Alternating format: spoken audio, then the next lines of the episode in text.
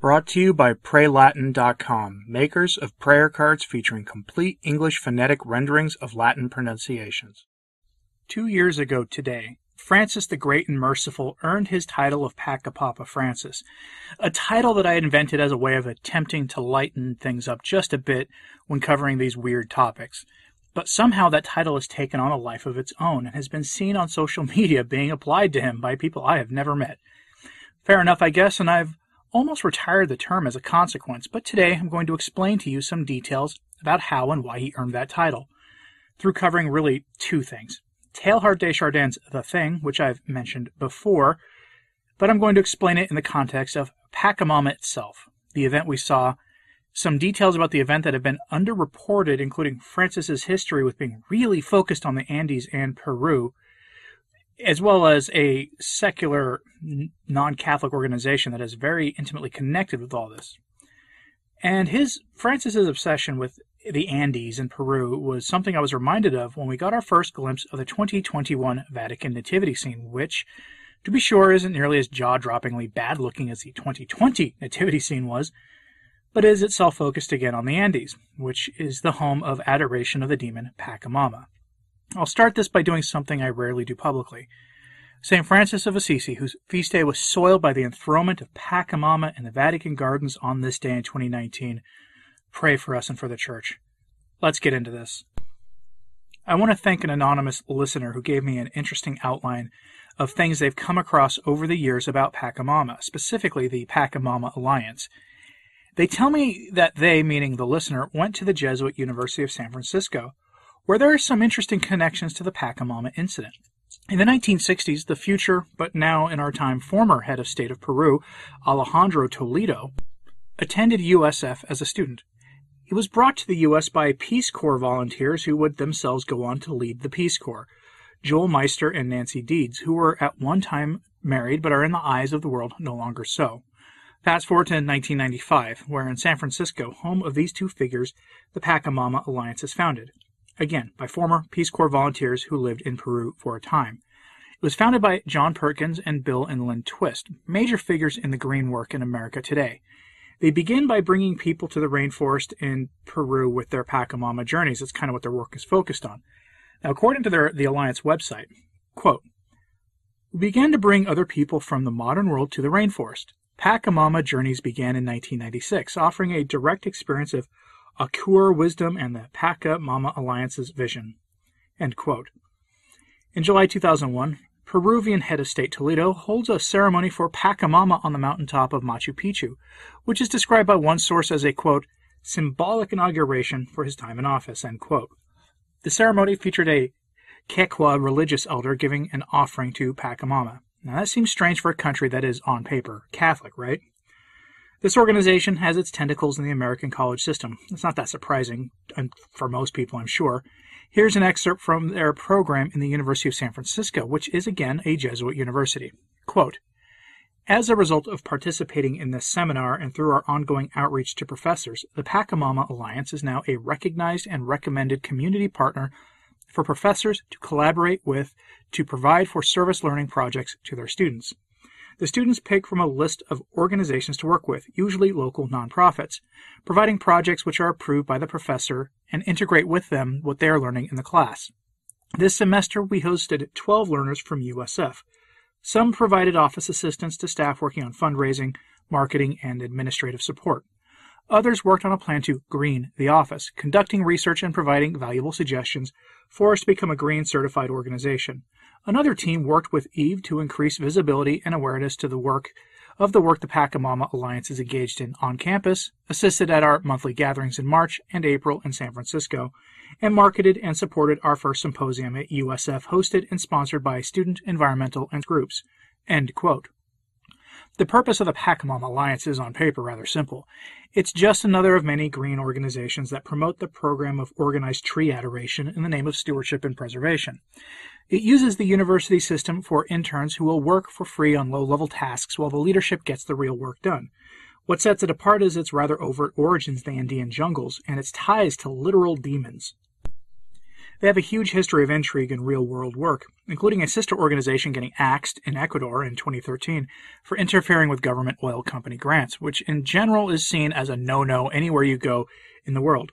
That's remarkable by itself, but its purpose being included here is to show you what the organization is really all about. It's not just a green organization, but one that operates using fringe methods that even most adherents to the ideas on the green spectrum would reject. This is where we get to the Vatican and to Francis himself. Lynn Twist, one of the founders of the Pacamama Alliance, met with Francis several years ago. Here's an excerpt for a blog post written by Twist on this meeting. Quote, I am overflowing with inspiration and gratitude. I have just arrived home from a wonderful trip to Rome to see our son Basil, who was there on fellowship. It was a beautiful family vacation, and also we had some incredible opportunities that were nothing short of miraculous. Through one of our colleagues in Ecuador, Ramiro Crespo, a high level business leader who sits on the board of directors for the Pacamama Alliance's work in Ecuador, we had the opportunity to meet the ambassador to the Vatican from Ecuador, Jose Luis Alvarez, Jose Luis is an absolutely spectacular guy, and he became very engaged with us and the work of the Pacamama Alliance. He arranged for my husband and Pacamama Alliance co-founder Bill Twist and myself to meet with the five key ambassadors to the Vatican from Amazonian countries Ecuador, Peru, Colombia, Bolivia, and Brazil. We met with all of them at once, created a relationship, and informed them about the work of the Pacamama Alliance and our commitment to protect the sacred headwaters of the Amazon. End quote. Okay, so that's just to give you an idea of the level of influence these folks run in, the circles of influence they have access to. But here's the key part. Quote, as you may know, Pope Francis's encyclical on the environment Laudato Si is the first time any pope in history has addressed and taken on the issue of the preservation of the natural world. End quote. All right, first, that's not even remotely close to being true. Every Vatican II pope talked about it, from Paul VI to Benedict XVI, and Benedict was dubbed the Green Pope. For those watching on YouTube, here's a copy of a book by that title, and notice that it's Ratzinger on the cover. Yeah, that's my hand holding the book. I own a copy of it. I cited it in my doctoral dissertation. But let's continue. Quote, in addition, last July, Pope Francis met privately with a delegation of our indigenous partners from the Amazon. They asked him to rescind the papal doctrine of discovery, which dates back to the 15th century popes who mandated the explorers to essentially go to the New World, take the land, and, uh, we'll just say, do things that are not mentionable on any platform. Indigenous peoples have asked the last three popes to rescind that doctrine, and up until last year, nothing happened. However, at that meeting in July, Pope Francis agreed to rescind the papal doctrine of discovery. We are told that meeting was key and it inspired Pope Francis to rethink the church's relationship with the Amazon as well as the church's relationship with the local population. As a result, Pope Francis has committed to convene a synod, an assembly of bishops in the Roman Catholic Church, in October 2019. This synod will have a focus on protecting the Amazon and addressing the needs of the local population who inhabit the vital ecosystem. We are able to discuss the synod with the ambassadors and to get their take on what is possible there. It was amazing. End quote. I suspect she's misrepresenting that the, that papal doctrine in question, and if you'd be interested in, in that, in me going deeper into that in the, in the future, let me know because I have my suspicions that that is not exactly an accurate present, uh, presentation of what the popes in the 15th and 16th century actually said. But anyway, the key segment is long, so I thought I'd break it up for you. Lynn Twist and these groups are not members of the church. The organizations are not affiliated in any way with the church even as lay organizations. And there is nothing here rooted in any way in the faith.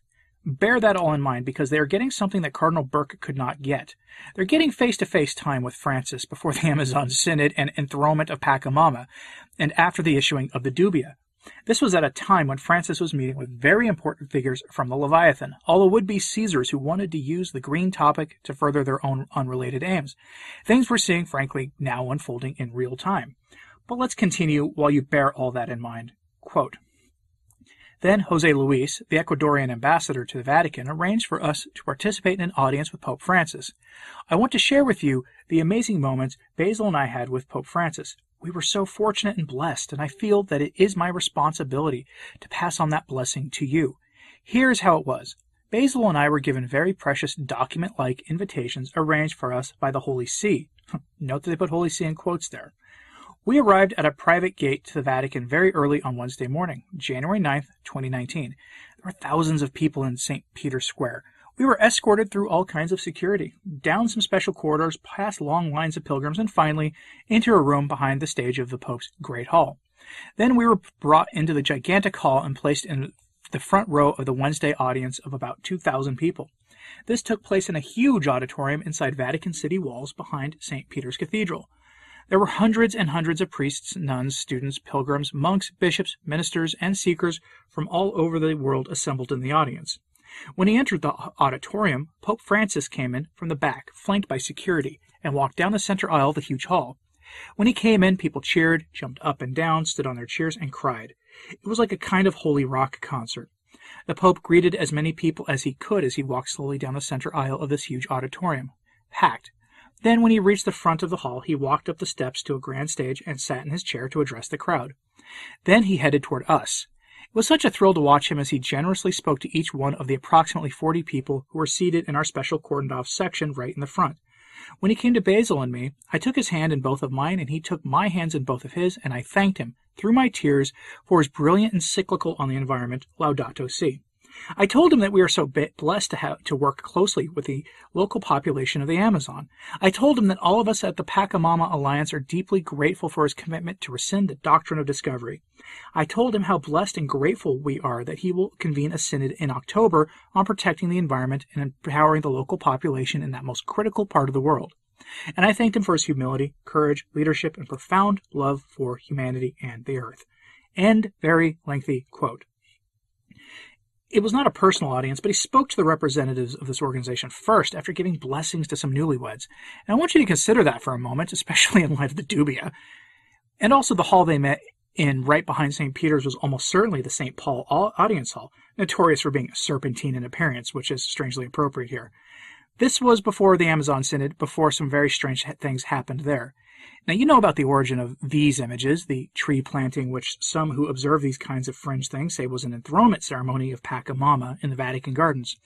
You're doubtlessly familiar with the triumphant procession of the idols in St. Peter's Basilica and the placing of the idols over the bones of St. Peter and on historically significant altars in the Basilica. You've seen all that. You know the story of the idols taking a swim in the Tiber River. But let's revisit something. The Amazon Synod. Now, for those of you who might not be aware, the Amazon Synod was held in October 2019, just before all of our woes began, by the way, and was kicked off with the enthronement of Pachamama in the Vatican Gardens on the feast of St. Francis of Assisi, two years ago today. Pachamama is central to what the Amazon Synod was all about because we are talking about people here. Prelates and the secular participants alike were purely naturalistic in their worldview, meaning they have no theology per se, or faith, at least not ours, or anything like that. They see the world in purely material terms, and Pachamama has been co opted as a symbol for that work by the Amazon Synod's participants, as well as by figures associated with what Thomas Hobbes called the Leviathan and, and similar kinds of groups. So let's revisit that, because I'm going to make a point here for you. The purpose of the Amazon Synod, according to the Vatican, was this. From an article from 2019, just ahead of the Synod, published in the National Catholic Reporter, which described it this way quote, the Synod of Bishops for the Pan Amazon region seeks to identify new paths of evangelization, especially for the local population, and highlights the vital role the region plays in the physical integrity of the planet. End mostly quote. They use a word there that these days is a flag term here on YouTube, but I think you get the point. Now, compare that from a self described Catholic outlet that isn't really Catholic at all, if you know anything about their history, to how a strictly secular outlet characterized it. From National Public Radio, quote, the Synod of Bishops for the Pan Amazon region, held at the Vatican, is focusing on the environment and the local population's rights to their land and traditions. Their description also includes the world leading, world's leading naturalists and green evangelists being involved. But you see the difference in focus here. The Vatican is essentially acting as the convergence point for the green idea and its spiritual angle here, and that's where the Pachamama ceremony comes into play. It was a nuptial union between the church and the spirit of the world, capital S for spirit, capital W for the world. At the Pachamama ceremony on October 4, 2019, Francis received a strange blessing and a strange ring in what looks like a parody of a nuptial ceremony at the enthronement from a priestess of the idol. The striking thing is the acceptance by Francis of the Tucum ring. Most sources will tell you that the ring is associated with liberation theology, which is key here, and while true, is not the entirety of the story. But for brevity's sake, the adherents of liberation theology have adopted the Tikkun ring as a symbol of their work and beliefs, and by itself is something that should have most people dismissing Francis as someone the faithful should have any loyalty or respect for, as liberation theology is the only theology associated with the faith that was explicitly hammered by the Vatican after the Council, to the point where major figures associated with it were forced to backtrack in order to avoid excommunication by the Holy See after the Council when the church stopped really being into doing that kind of thing. Think about it. It's a pretty big deal to have the man the world sees as the vicar of Christ wearing one, and he did that at the ceremony. A tikkun is a black colored ring with a meaning that is carefully concealed by various groups the church has tussled with throughout history that are linked quite literally to Satan. These various meanings include what I call stonecuttery, as well as service to the demon recognized in South America as Inti, Amaru, or, or Amaruka. And yes, I recognize that I'm saying their names wrong, but with demons, that is exactly what you do.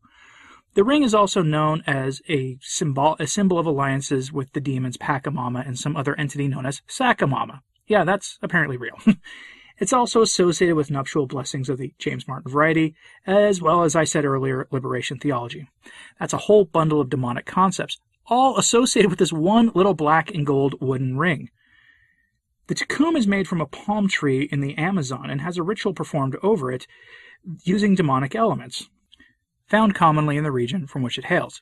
I have a video from Vatican News of a demonic act showing this ring being infused by an authority within the adherents of Pachamama, and it's posted over at my sources blog at returntotradition.org. That's the name of this podcast with the .org at the end.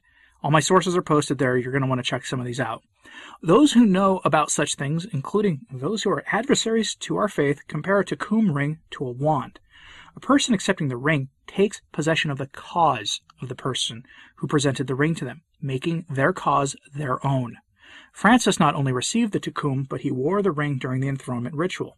He also held the Pachamama idol and received an associated necklace. Francis's participation in the ritual, including the sacrificial offering burying requirement, means he publicly adored the demon Pachamama. Pachamama means Mother Earth in the ancient local tongue. Now, did he do it knowingly, or was he just doing it for his own secular goals?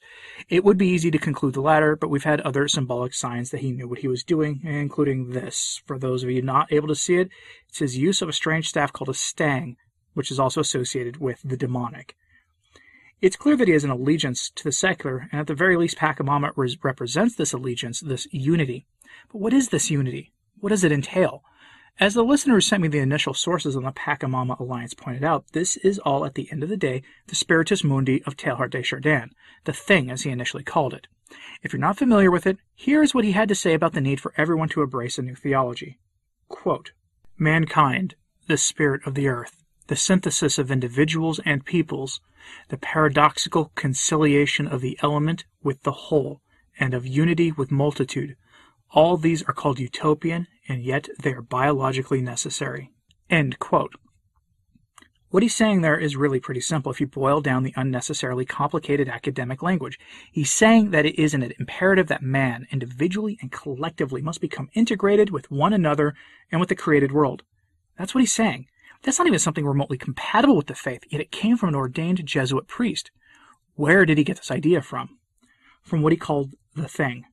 Chardin, whom I will go over in more detail in my next video explaining the origins of modernism, which will be appearing this month on a Saturday, was on a retreat in a remote place when he had what he would have called a mystical experience that really sounds like perfect possession to those familiar with that whole concept.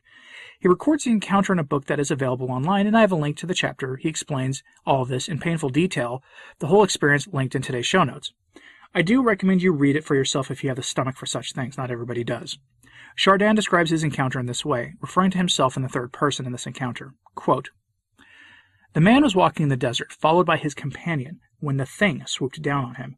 From afar it had appeared to him, quite small, gliding over the sand, no bigger than the palm of a child's hand, as a pale fleeting shadow like a wavering flight of quail over the blue sea before sunrise or a cloud of gnats dancing in the sun at evening, or whirlwind of dust at midday sweeping over the plain. The thing seemed to take no heed of the two travelers, and was roaming capriciously through the wilderness. Then suddenly it assumed a set course, and with the speed of an arrow came straight at them. And then the man perceived that the little pale cloud of vapor was but the center of an infinitely greater reality moving towards them without restriction, formless, boundless. The thing, as it approached them, spread outwards with prodigious rapidity as far as his eye could reach, filling the whole of space, while its feet brushed lightly over the thorny vegetation beside the torrent. Its brow rose in the sky like a golden mist, with the reddening sun behind it and all about it the ether had become alive, vibrating palpably beneath the crude substance of rock and plants, as in summer the landscape quivers behind the overheated soil in the foreground. What was advancing towards them was the moving heart of an immeasurable, pervasive subtlety. The man fell prostrate to the ground, and hiding his face in his hands, he waited. A great silence fell around him. Then suddenly a breath of scorching air passed across his forehead, broke through the barrier of his closed eyelids, and penetrated his soul. The man felt that he was ceasing to be merely himself. An irresistible rapture took possession of him as the, though all the sap of all living things, flowing at one and the same moment into the too narrow confines of his heart, was mightily refashioning the feeble fibers of his being. And at the same time, the anguish of some superhuman peril oppressed him, a confused feeling that the force which had swept down upon him was equivocal, turbid, the combined essence of all evil and all goodness. The hurricane was within himself, and now in the very depths of the being it had invaded, the tempest of life, infinitely gentle, infinitely brutal, was murmuring to the one secret point in the soul which it had not altogether demolished. What he is cert- describing certainly does not sound like a holy experience to me. It does not like, sound like something from heaven in any way. But that's not all he has to say on this, because he then began to dialogue with the thing. Quote, you called me. Here I am driven by the spirit far from humanity's caravan routes. You dared to venture into the untouched wilderness, grown weary of abstractions, of attenuations, of the wordiness of social life. You wanted to pit yourself against reality entire and untamed. You had need of me in order to grow, and I was waiting for you in order to be made holy. Always you have, without knowing it, desired me, and always have I been drawing you to me and now I am established on you for life or for death. You can never go back, never return to commonplace gratifications or untroubled worship. He who has once seen me can never forget me. He must either condemn himself with me or save me with himself. Are you coming? End quote. Of course, Chardin accepted. He swore that this was real, that it was true, and that it really happened. And I haven't any idea who the companion was that he referenced in this book, nor do I know whatever became of him. But it is clear that it wasn't something heaven sent that he experienced because nothing from heaven needs to be made holy by the efforts of a lowly man. Chardin had this experience in August of 1919, a century and change before the Pachamama incident in Rome, and a century almost to the day that the Pachamama Alliance members had their brief encounter with Francis in the audience hall of St. Peter's Basilica. Chardin would go on to posit central theses for modernism, including his convoluted ideas of the cosmic Christ, the omega point, and others, and would get quoted by John Paul II and Cardinal Ratzinger positively long after his own passing. His influence on the post-conciliar period is manifest most noticeably in the work of the institutions parading themselves around in our time as the Church, with the forces of the world in a perfect example of the synthesis he spoke of, whose only goal is to craft salvation in the material world by trying to achieve utopia. That is Chardin's legacy, at least in the church. So, what do you think about the ring and staff Francis proudly showed off at the Amazon Synod? I don't know, honestly. At the very least, it's a symbol of his adherence to Chardin's theology of synthesis and unity with the world, the Nouveau Theologie, the new theology. And given that the Amazon Synod featured secular figures that seemed extremely out of place at a church synod, that well may be what it was all about. But then again, it may have been something far different from that as well. What do you think about this? Let me know in the comments, please, and thanks for making it through this much longer than usual video to kick off your week with. Please say a prayer invoking the intercession of St. Francis of Assisi and Our Lady today for the defeat of the Pacademon and its modernist allies. But again, let me know what you thought about all of this in the comments, and like and subscribe if you haven't. It really does help. As always, pray for the Church. I'm Anthony Stine. Ave Maria.